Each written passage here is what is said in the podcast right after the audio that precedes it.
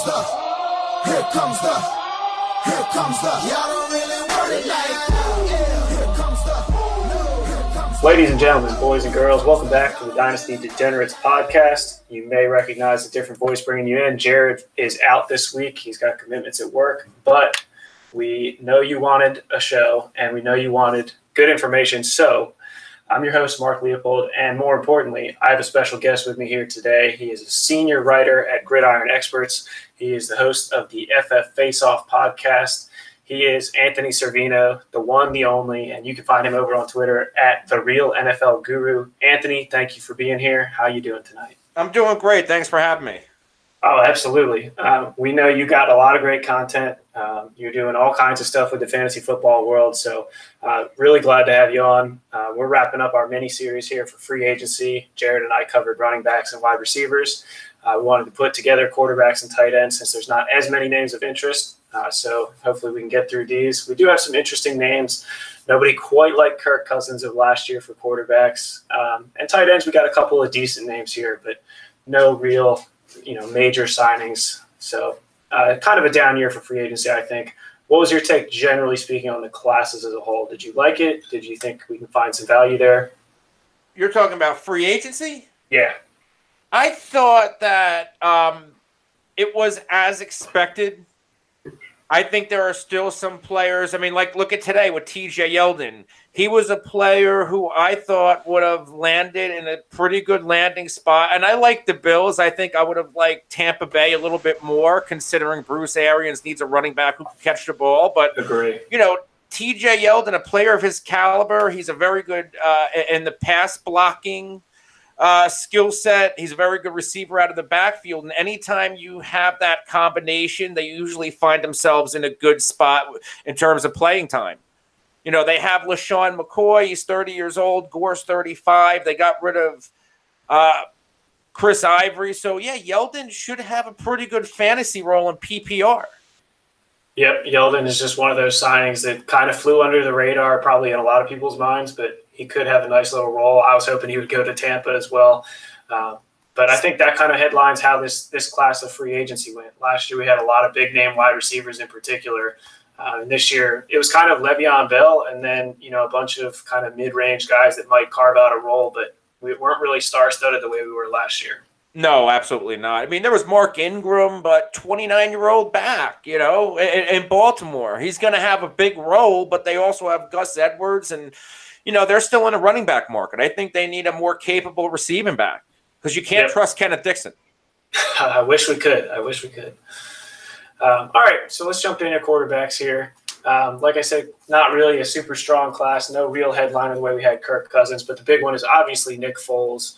Um, he's going to be entering his age 30 season, so still plenty of years left if he wants it. He signed a four-year deal for $88 million with the Jaguars, uh, so we should see him around for at least the next few years.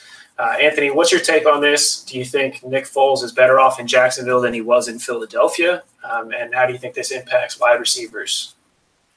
Nick Foles, what we know from Nick Foles, we know that he can play well and lead a team to a run to the playoffs. My biggest question about Nick Foles is can he play from weeks, you know, 1 to 10? Yep. And I understand the allure with Jacksonville. Uh, Blake Bortles got them or helped get them to a AFC championship game. So the figure is, hey, you know, he's going to go there and they can replicate it because he's an upgrade from Bortles, presumably. Uh, from a fantasy football perspective, I think it does help Jacksonville pass catchers. But the biggest factor in how any of them are going to perform is Leonard Fournette. When we don't know Leonard Fournette's status with the Jaguars right now, we know he has a lot of red flags, whether it's good or bad. Some of the incidents were more uh, impactful than others. I hear that Jacksonville, they don't view his recent arrest as a big red flag, but it's still a red flag and a really checkered past of red flags in Jacksonville. If Yeah. Leonard Fournette can be on the field and and get his mind into football, then I think this Jacksonville team and Nick Foles and the receivers are going to flourish. But if they can't get a running game going, then I don't know if things are going to be all well and good with the Jaguars. Yeah, I think I generally agree with you. I think the offense will be good. I think it's a decent situation for Nick Foles. I mean, I say good, I mean middle of the pack, but that's definitely an upgrade from where they were with Blake Bortles. So I think there's going to be fantasy value to be had, but I think Jacksonville fans in particular are kind of misevaluating the situation. That team's really not built to be a true contender at this point. The defense is degraded some since that run with Blake Bortles. Um, as you said, there are a couple other question marks on the offense outside of now quarterback. Uh, they don't really have any true alpha receiver. They've got a lot of guys, sort of like the New York Jets had last year, that can play roles, and I'm sure we'll see some step up this year.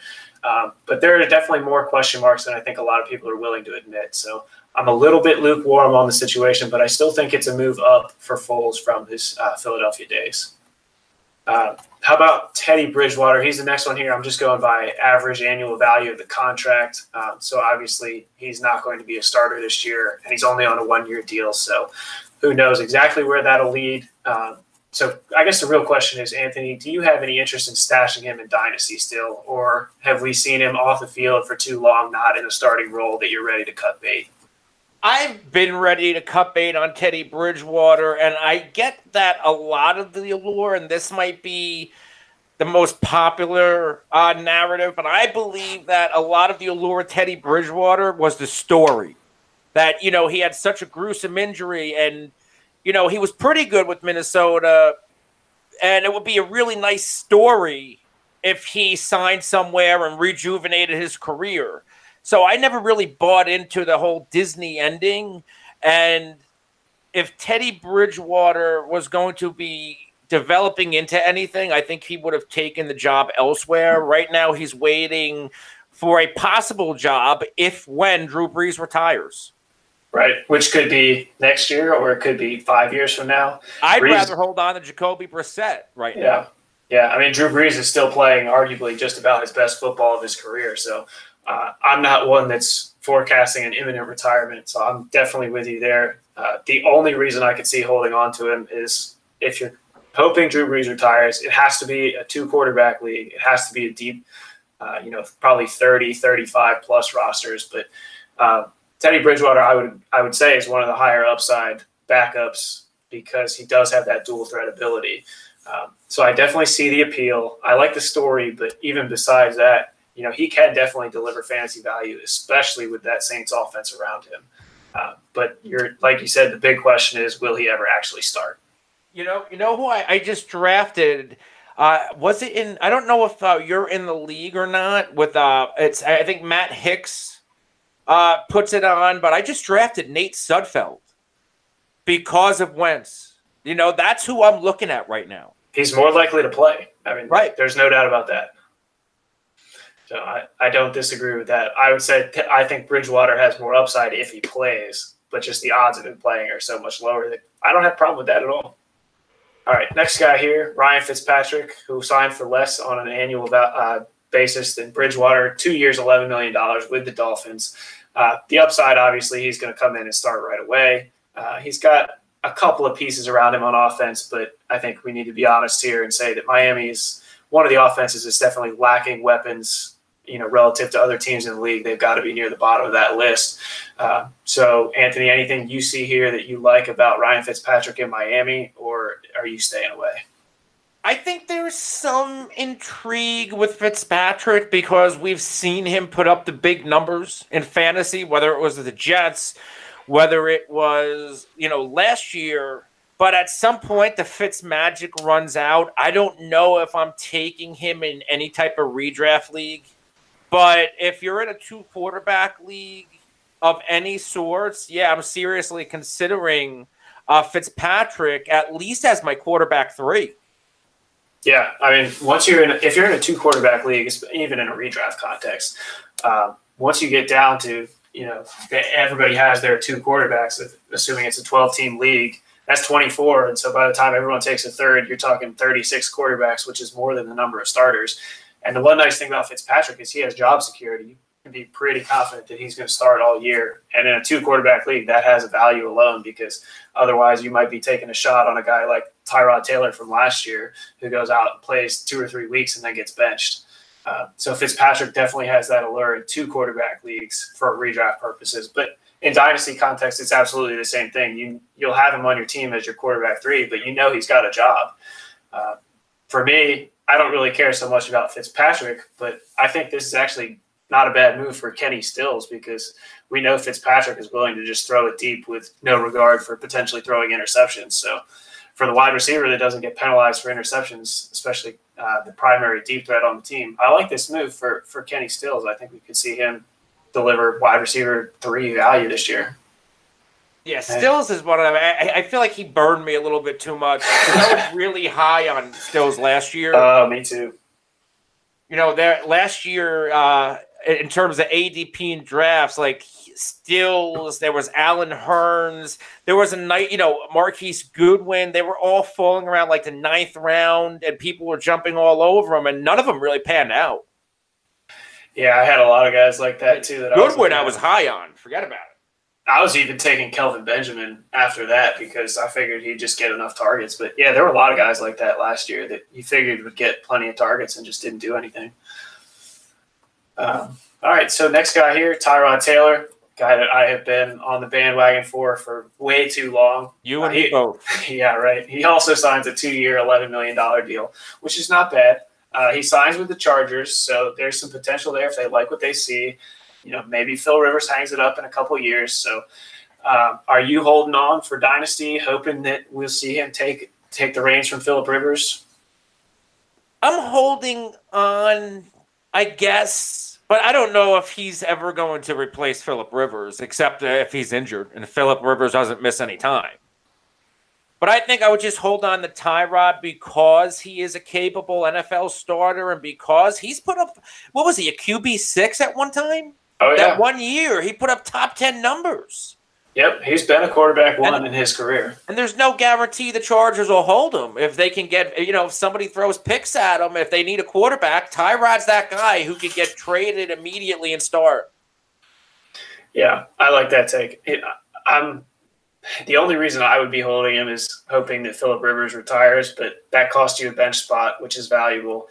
Uh, that's a good point, though, that he might be able to get traded mid-season. He's on a relatively cheap deal, so if somebody does have a quarterback go down, uh, he could be one of those premier options to try to trade for mid-season.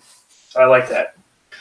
I think Tyrod would honestly be a you know a bad thing if Phil Rivers does miss time for all the receivers there because he does run more than Rivers does. So. I mean, think about if Lamar Jackson went down, wouldn't Baltimore? That was it. That was their guy. You know, Tyrod, I believe, started in Baltimore. They could they could throw a six round pick and get Tyrod back and not be on the hook for a lot of money either. If Lamar Jackson went down, even Deshaun Watson.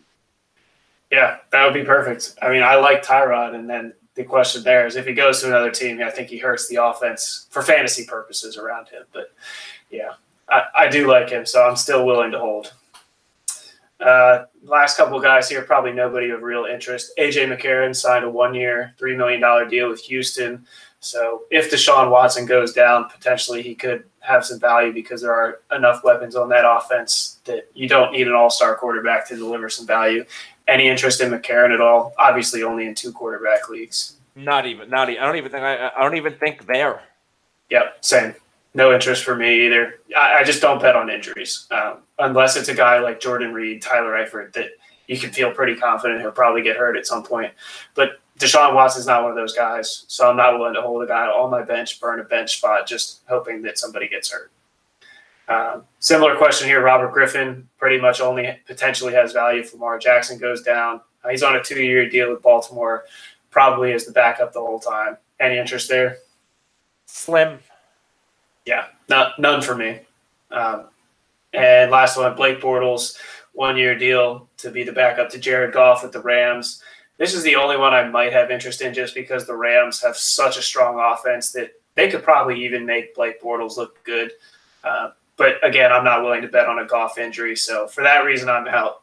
What do you think? Um, Are you with me on that? I get the allure holding Bortles. He's 26. He was a former top five pick uh, he's only on a one year deal, so that means he could end up a starter next year. Right. So I probably have uh, the most uh, of McCarron, Griffin, and Bridgewater. I would probably put Tyrod and Bortles on the top of my list. Yeah, I would agree. Bortles definitely has more appeal for that long term. Uh, definitely no interest for me this season. But if you're still holding him, especially in a two quarterback league, there's a chance he goes somewhere else next year. So I like that take, and I would be willing to hold him for that reason. All right. Anything else on uh, quarterbacks or all good? No, I think we can move on from uh, from quarterback. All right, good. Tight end is more interesting anyway. We got a good list here. Uh, obviously, headlined by a guy that I think will have some fantasy value. That's Jared Cook. He signed a two-year deal, two-year, fifteen million dollars with the Saints. Uh, he's only 31, so he's still probably got a couple of years left. Um, I don't know how many, but you know, two years I think is about a good a good amount to to forecast the rest of his career, at least as a fantasy asset. And the Saints obviously a prime landing spot for a tight end since they didn't have anybody of consequence, and they don't really have a third wide receiver that's stealing a bunch of targets. So it's kind of Michael Thomas, Alvin Kamara, and Jared Cook could potentially be the third target on that team. What do you think? No, I think we share a brain there. Um, Jared Cook is probably the best uh, tight end since Ben Watson's first stay in New Orleans. If you remember when he first got there, I'm talking about maybe three, four years ago, he had that big year. Absolutely. And then he ends up in Baltimore, comes back last year, disappoints. I think Jared Cook is the best tight end they've had since him, and possibly the best since Jimmy Graham. I think Jared Cook's going to have a pretty good year this year. Yeah, I, I think he's better than Ben Watson's first day. That's not to necessarily say he'll have a better fantasy season than Ben Watson. Uh, but Jared Cook obviously showed that he can get it done with Oakland. Uh, and that was potentially just due to lack of other targets. But I at the same time, he should be more efficient with New Orleans. If you think about Jared Cook, when he went to the Packers, I was low on him because for whatever reason, Aaron Rodgers and Mike McCarthy's system didn't utilize the tight end. And we saw that with Jared Cook, Martellus Bennett, and Jimmy Graham to an extent last year. But now you have Jared Cook with Drew Brees, somebody who has featured the tight end before. I have a little bit more faith in Jared Cook. So, for redraft purposes, do you think he's a top half tight end one? Is he in your top six? No. Okay. No. I think for me, he's probably not far off but he's probably just outside, you know, probably in that seven to nine range. I don't have rankings, but just kind of off the top of my head, I, I would take him as a tight end one easily, but not a top end tight end one. I think I have him ranked between nine and twelve right now. I don't have my rankings in front of me, but yeah. as far as top six, it's the, you know it's Evan Engram, OJ Howard, you know the top, you know uh, Kittle, right? Kittle, Kelce, Ertz. Yes, so that's that's a stat. I mean, there's a good eight tight ends before I can put Jared Cook there. Yeah, I think he. I would definitely have Hunter Henry, OJ Howard, Evan Engram. So I think he's outside the top six. Ebron, we haven't mentioned Ebron. Yeah, well, that's probably a conversation for another day. uh, all right, I think we're about on the same page with Jared Cook, though. Kind of back end tight end one with definitely some upside. Uh, Jesse James is the next guy on the list. He got paid. He signed a four-year, $28 million deal with Detroit. Another one of those prime landing spots for tight ends, as far as I'm concerned, because they didn't have one. Uh, they only really have Marvin Jones and Kenny Golladay as far as wide receivers go, and they don't really have a running back that they throw to a ton. So I think this is a great spot for a tight end to land.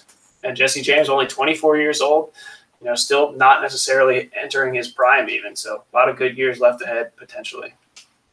I think this is a tight end I would take a gamble on just because uh, he has proved he had fantasy value, especially red zone touchdown upside in Pittsburgh.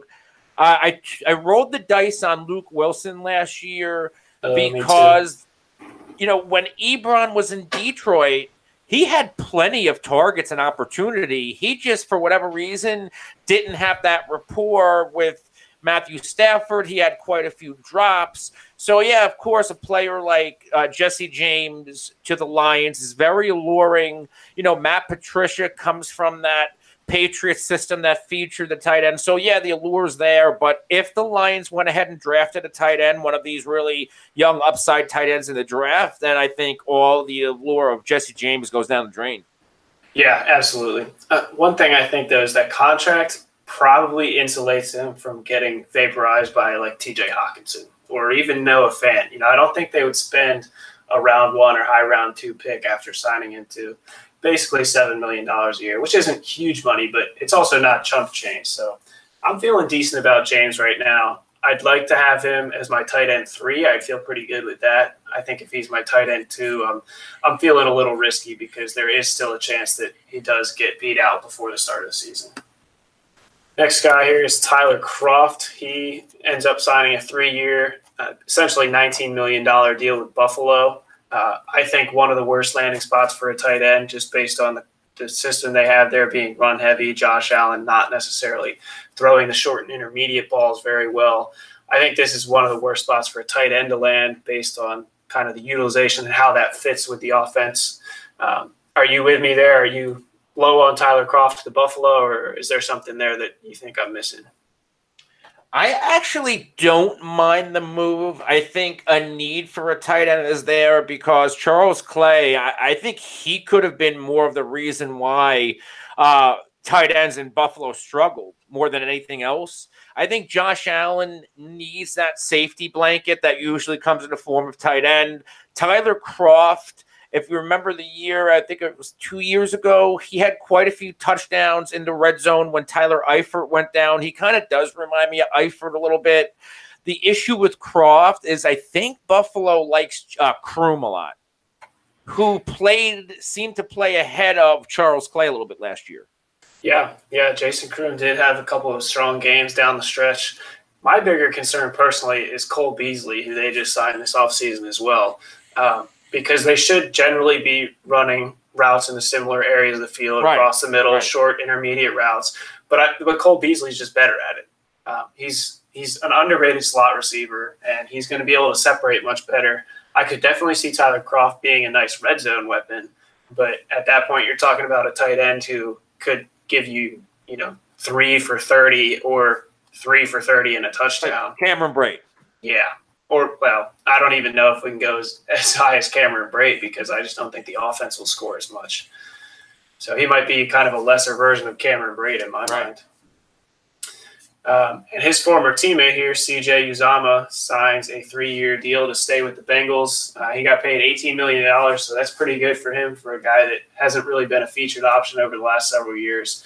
Uh, he's also only 26, same age as Tyler Kroft, so right in his what should be his prime years.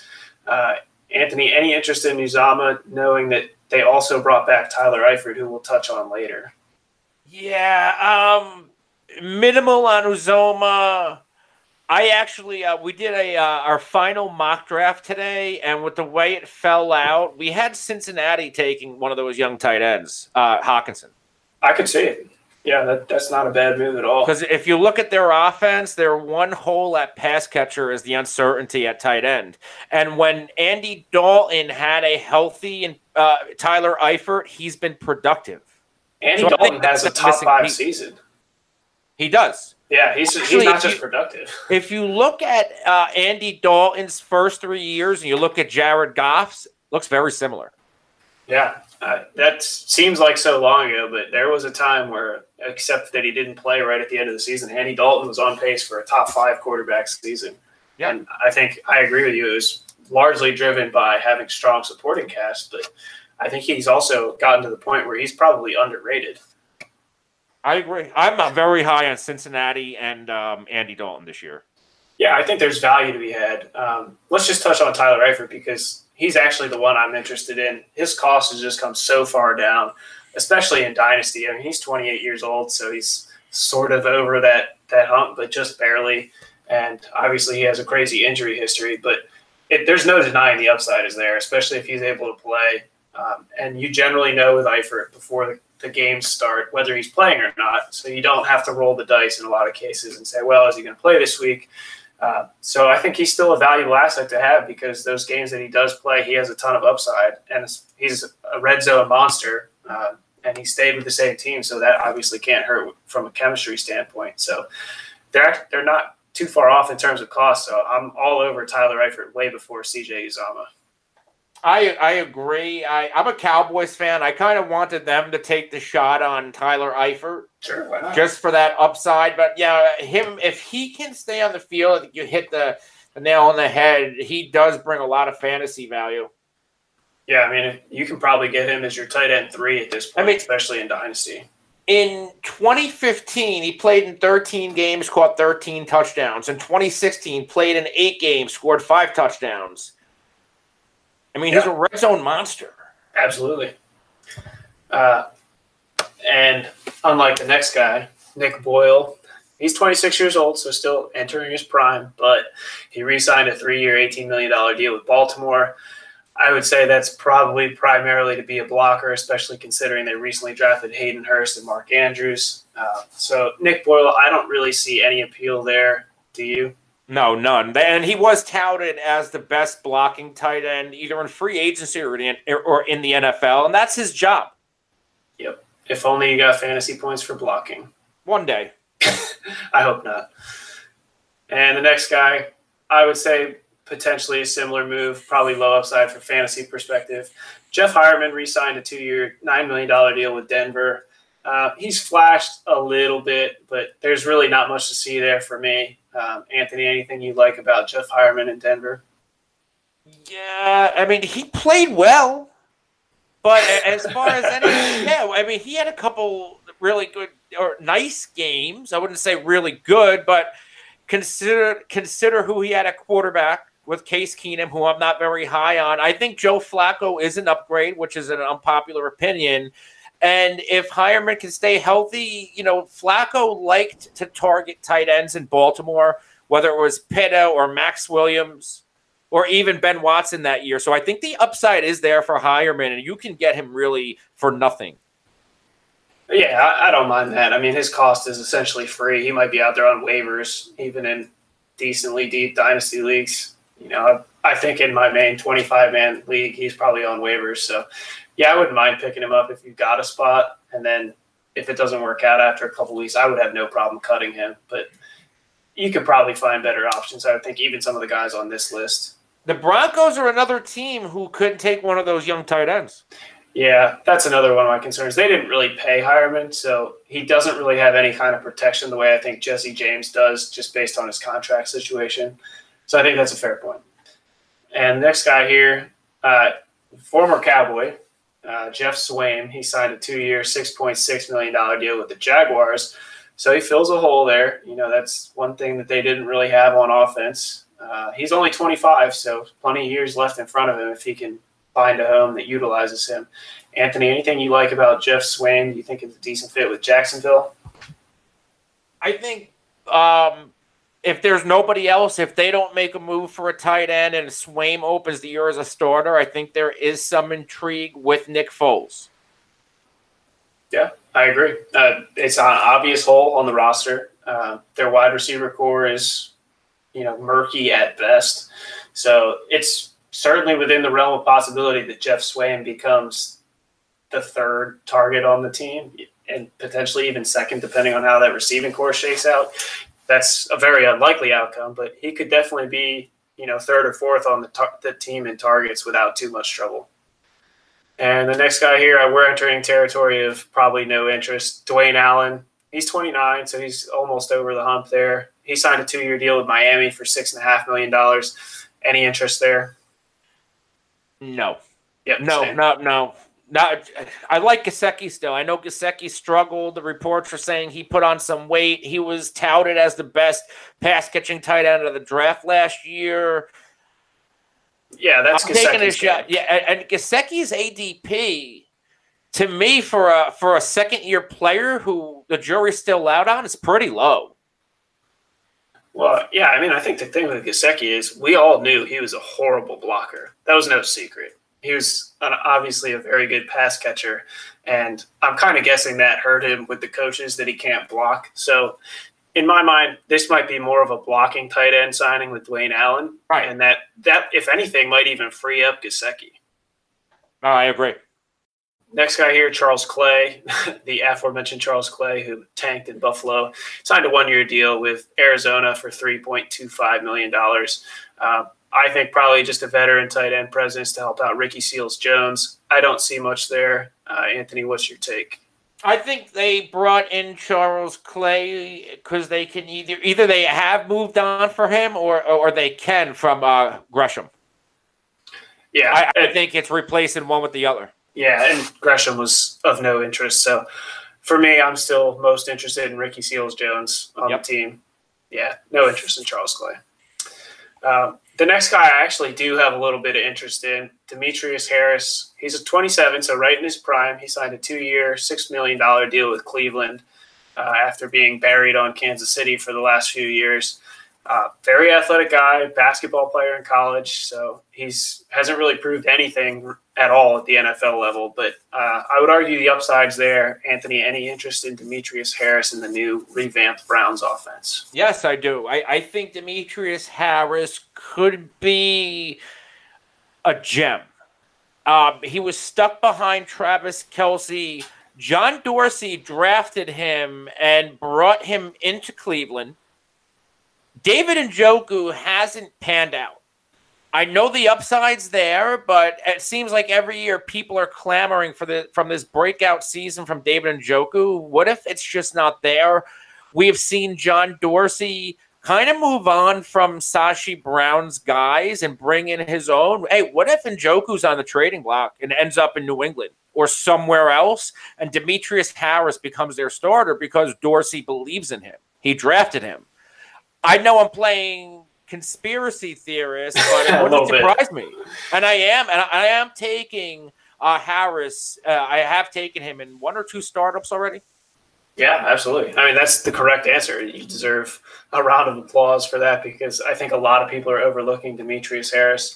I know there are a few out there that have been touting him for a while, but uh, it's absolutely within the realm of possibilities that he gets more targets this year than David Njoku. And that's a pretty easy narrative to spin. As far as Njoku being on the trading block, I think that might be a bit of a stretch, but hey, I would love to see him in New England. Um, and that would free up Demetrius Harris. But on a high powered offense, which this certainly seems like it will be, uh, if he does end up being the primary tight end as far as the passing game goes, yeah, he could finish as a tight end one. That's that's definitely a possibility, and he's basically free. So I agree. And next guy here is Matt LaCosse. He's 26, so still in his prime as well. He signed a two-year, $2.8 million deal with the aforementioned New England Patriots. And let's cover Austin Seferian Jenkins at the same time. 26 years old as well, so still right in his prime. Signed a one-year, just under a million dollar deal with New England as well. So New England has two new tight ends that they brought in after Rob Gronkowski retires. Um, probably one of them could be interesting. Anthony, what do you think between these two guys, and just what do you think generally about the tight end position in New England now? I think it's going to be a coin flip of who emerges. Um, what we can possibly see uh, New England bring in a bunch of mean, they have a need at wide receiver and tight end. We can see them flood their uh, their training camp uh, roster with a whole bunch, and whoever shakes out, shakes out. Uh, if I'm taking a chance on anyone, it's probably Austin Seferian Jenkins ahead of LaCosse, but it's not by much. Another correct answer. You're on fire tonight. I'm definitely on the ASJ I mean, look, train look at the well. receivers they brought in. They brought in Maurice Harris. They brought in Bruce Ellington. Essentially, it's almost like the same player. Yep.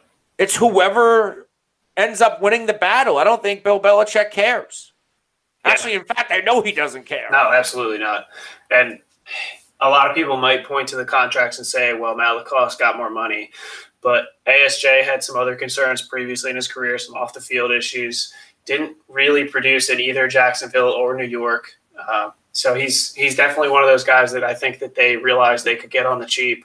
Upper percentile athlete. Uh, he's definitely flashed in the past and just never really gotten a full share of opportunities. So I think it's well within the realm of possibility that the target totem pole is Julian Edelman, James White, and then ASJ. I, I don't think that's the most likely outcome, but if that happens at the end of the season, I wouldn't be terribly surprised by that. I think it's possible. So I'm in on ASJ because I think he's a better receiver. I think LaCosse is a decent tight end, but I think he might be used more for blocking. And I think ASJ is the guy I want for fantasy purposes. Do you see New England trading up for a pass catcher? If anything, I have thought long and hard about them getting TJ Hockenson, and that makes me really happy. But New England is just not the type of team to trade up. So I would say probably not, especially in a wide receiver class that is so deep. Uh, without one of those really, you know, clear cut number one guys. If anything, I would see them potentially trading back and trying to get a couple of guys rather than trading up and trying to get one. Yeah. That's just kind of a combination of their philosophy as well as evaluating this class. Tight end is obviously very top heavy with Hockenson and Fant, but I think wide receiver is probably the need that they would address first. Yeah, I, I agree.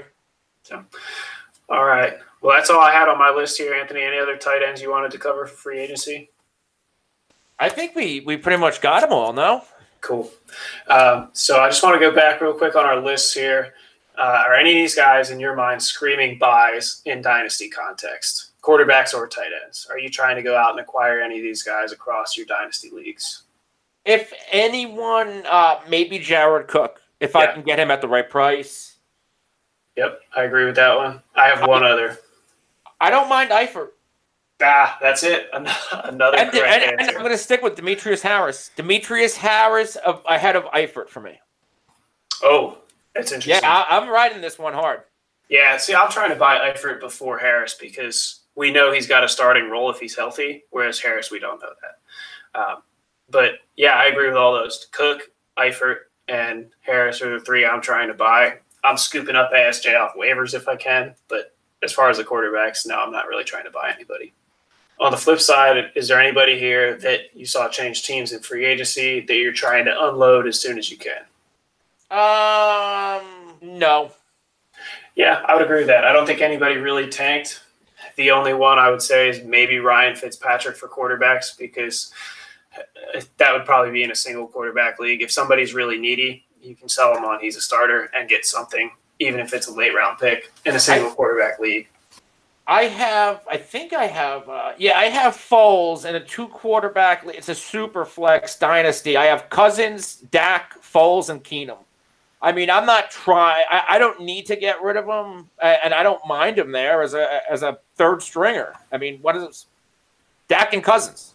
You know, Yeah, and especially in a super flex or two quarterback, it's so important to have three I- I players it, with job too. security. Yeah, so I, I would be holding him, and I'd have a vice grip on Foles at that point because you got to have guys with starting jobs. Otherwise, you end up with your quarterback three being somebody like, you know, Tyrod Taylor last year or Josh McCown, thinking that he might have started before Sam Darnold was ready, and some of those guys just get get their jobs taken, and so you end up with a quarterback three that doesn't have a job, and then you know, Dak or Cousins is out on a bye and you don't have anybody. So, yeah, Nick Foles has a ton of value in two quarterback for that reason. All right, Anthony, thanks again for coming on. If you don't have anything else here, I think we can wrap it up. Nice No, quick thanks for having recap of yeah. free agency. Uh, so, thank you guys for tuning in. We're going to try to get one more episode out this week, uh, pre draft, just to talk about some rookies. Uh, obviously, I think it's more interesting to do breakdowns after we know their landing spots because those are extremely important for fantasy purposes. Uh, so this puts a lid on free agency. Anthony, thanks again for coming on. Uh, you guys can find Anthony over on Twitter at the Real NFL Guru. Make sure you check out his podcast, the FF Face Off. Uh, that's all on the Gridiron Experts Network, gridironexperts.com slash podcast. Check out a lot of the great work going on on the site, both dynasty and redraft purposes. We've got rookie scouting reports, we've got buys and sells, we've got free agency recaps, pretty much all of your fantasy football needs over on the site, gridironexperts.com, on Twitter at gridironexperts. So check out all the good work that the team's doing over there. Uh, Anthony, once again, thank you for coming on. Love to have you back sometime in the season. yeah, anytime. And everybody else, check back in the feed later this week. We're going to try to get one rookie episode out, and then we'll be focusing solely on rookies from here on out after the draft. Thanks again for listening, and we'll see you later this week.